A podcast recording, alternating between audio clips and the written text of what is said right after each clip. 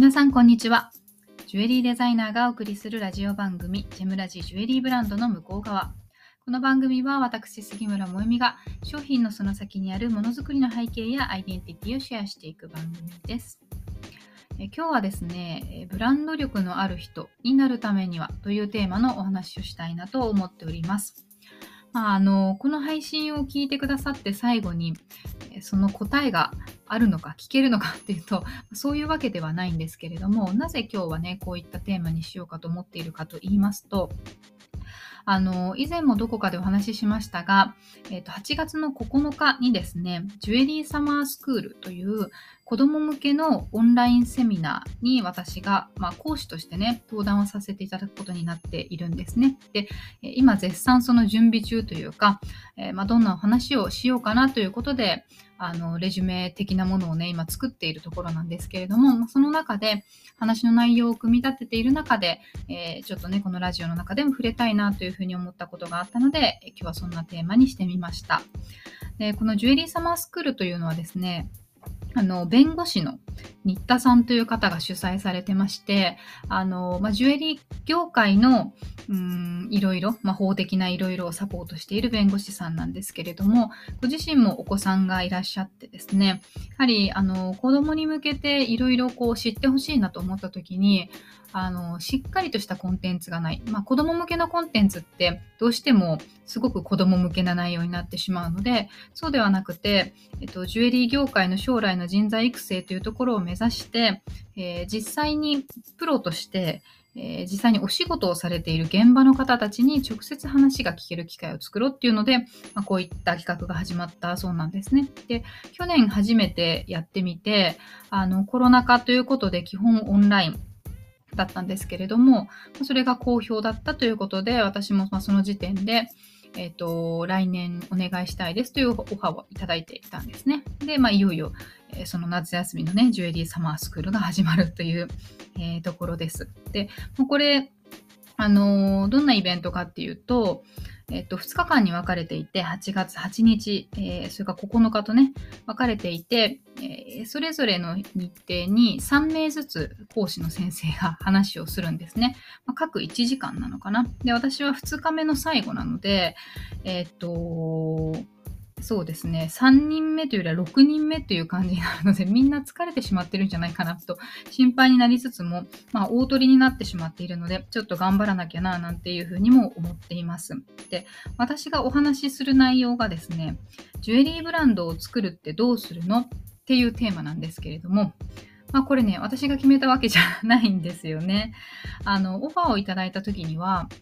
まあ、萌実さんなら何を喋ってもいいです。というふうに言っていただいていて、まあ、その時からすでにこうラジオ配信とかをねしてたりとか、まあ、ノートとかいろいろ書いたりとかもしたので、まあ、何でもいいですと言われていて、まあ、それであればあの他の講師の先生たちが決まった時点で、まあ、その方たちと被らないようにその方たちの、あのー、お仕事が同じデザイナーとかねだったらやっぱり話す内容をかぶってしまうとつまらないのでそこと重ならないようにしますねっていうことで、えー、話をしていたんですけれども、まあ、実際にその告知等々が始まったらですねあのジュエリーブランドを作るってどうするのっていうテーマになってたのでああなるほどそうなったのかとまあ後から知ったと、まあ、そんなわけなんです。ただですね、あの実際にジュエリーブランドを作るってどうするのっていうことを知りたい子供はいるのかと考えるとね、ほとんどいないと思いました。まあ、自分が小学生だった時のことを考えると、まあそんなこと考えてないですよね。もし仮にこうジュエリーデザイナーになりたいなとか、まあ、そういう夢みたいなものがあったとしても、じゃあブランドをどうやって作るのかっていう具体的なところまで考えているってことは、まあほとんど小学生だとないと思いますし、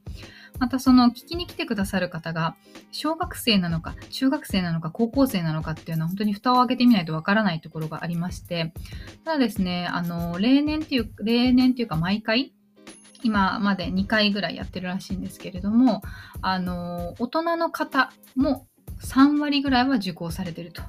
いうことなので、そうすると子供向けに話すのか大人向けに話すのかって結構線引きが難しいなっていうふうに考えているんですよ。もしジュエリーブランドを作るってどうするのって本当にそのテーマで話そうと思ったら100%大人向けにしなければならないなって、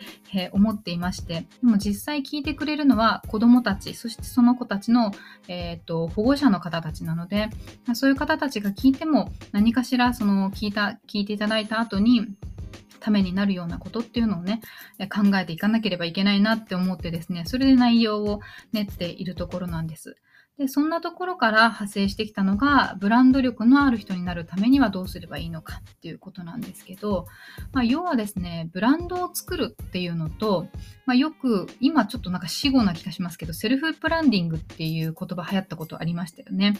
でやっぱりこれからの、えー、時代に、えー、お仕事していかなきゃいけない今の子どもたち世代っていうのは、えー、今まで以上にその個人としてのブランド力っていうのが必要になってくるわけなんですよね。でブランド力っていうとこうすごく何て言うかなビジネスっぽいというかあ聞こえ方が違うかもしれないですけれども要はその子がやりたいことは何なのかその子らしく仕事できることは何なのかとか、まあ、そういったところなんですね噛み砕いていくと。でそういうのを子どもの頃からあの考えてるかっていうとまあそんな考えてないと思うんですけど自分が子供だった時のことを考えるとそもそもそんなこと大人が教えてくれなかったわけなんですよね。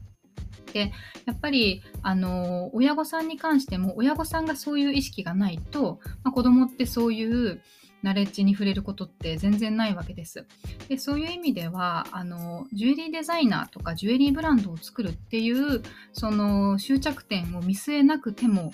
えー、誰にでも絶対的に必要になってくるであろう、まあ、要素っていうんですかね、まあ、そういったものが伝わればいいのかなと。それがあの子どもたちに伝わればいいなというのもありますし子どもを育てていく親御さんに私もあの一人のね親として自分の子どもを育てていくのにいろいろいろいろ日々考えているところがあるので、えー、そういった視点からも伝わればいいなというふうに思っているんですね。ってじゃあ実際どんな話をしようかというところで考えていたんですがあのやっぱりせっかくこういう課外事業的なねところにお金を払って参加してくれるのであのしょうもない話してもしょうがないし他の人から聞ける話してもしょうがないなっていうふうに思っているのであの学校では教えてくれない話をしてあげたいっていうふうに考えてましてでそうすると、まあ、どんなことが挙げられるかっていうとですねまあ、ブランドっていう話なのであのじゃあブランドって何なのとかブランドっていうのをやるのに一番大切なことは何なのとかそういったところから始まってですねあのデザインについてあるいはデザイナーになるためにみたいなところや目利き力について、えそれから、え価値って何なんだろうっていうところについてを、まあ、主なトピックとしてお話をしていこうかなというふうに思ってます。で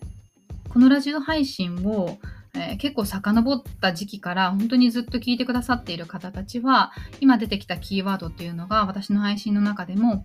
時折出てきていったっていうのを記憶にある方もいらっしゃるかと思うんですけれども、まあ、本当にその通りでやっぱり日々日々ブランド運営をやっていくっていうためにかなり肝心要な重要要素なんですね。で逆に言うとここがえ抜け落ちてしまっているとなかなかブランド業ってやるの難しいと思います。でもこれって学校で机に座って先生が教えてくれるかっていうと教えてくれないと思いますし大人でもここの部分はねあの言語化するのがすごく難しい領域だというふうに思うんですね。なのでこの大人でも説明するのが難しい領域を、ま、分かりやすく話すっていうところをですね私がちょっと頑張れば、あの、大人の方たちにも伝わるんじゃないかなっていうふうに、あの、思っていたりします。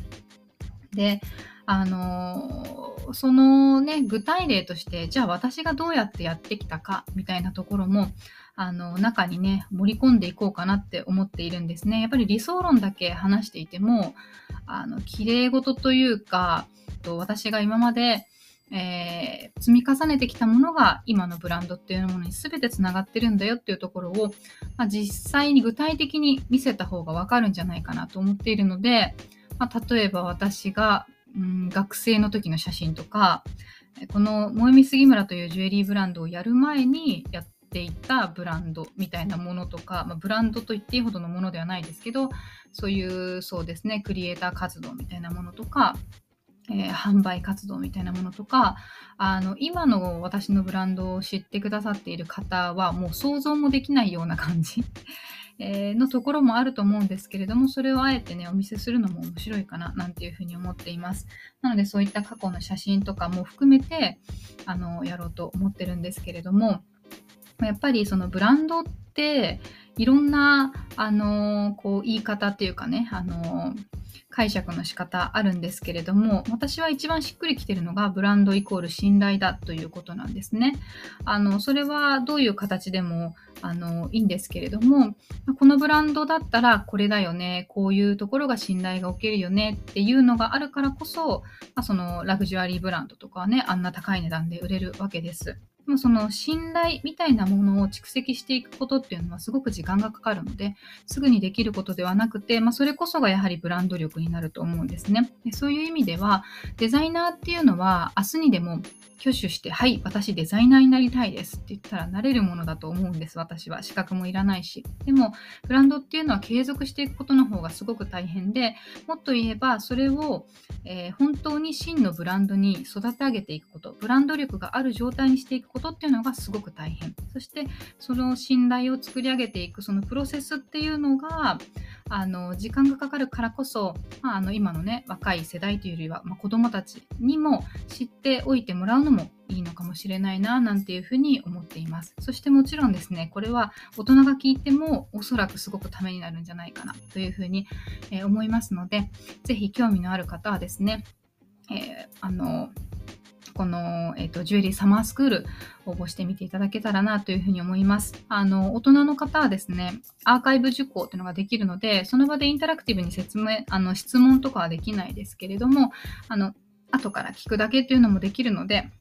えそういったのであの申し込みしていただくのも良いかなと思います。であのたまたまなんですけど、えっと、私の前に登壇をするのがですね大城環奈さんなんですね。私のジュエリーの石をずっと切ってくれていて先日も甲府に出張にしていってインタビューをさせていただいた方なんですけれどももともと違う方で予定した人としていたところの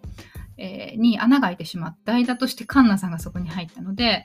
本当にたまたまの偶然なんですけれども、えー、この8月のね、えっと、カンナさん特集のイベントをするというタイミングで2人揃って連番で登壇ということに えなりました、まあ、そんなところもあるのでカンナさんの話を聞いていただいて私の話を聞いていただいてそれで日本橋のイベントを見に行っていただくね本当に解像度がめちゃくちゃ上がるんじゃないかなというふうに思います、えー、なので、まあ、日本橋のドラマさんのイベントを楽しみにしてしてくださっている方もですね、ちょっとなんか予備知識というかね、として、え聞いていただくっていうのもありなんじゃないかなというふうに思います。えー、それではですね、今日はこの辺にしたいと思います、えー、気になる方は概要欄に詳細を貼っておきますので、ぜひ、えチェックしてみてください、えそれではまた次回お会いしましょう。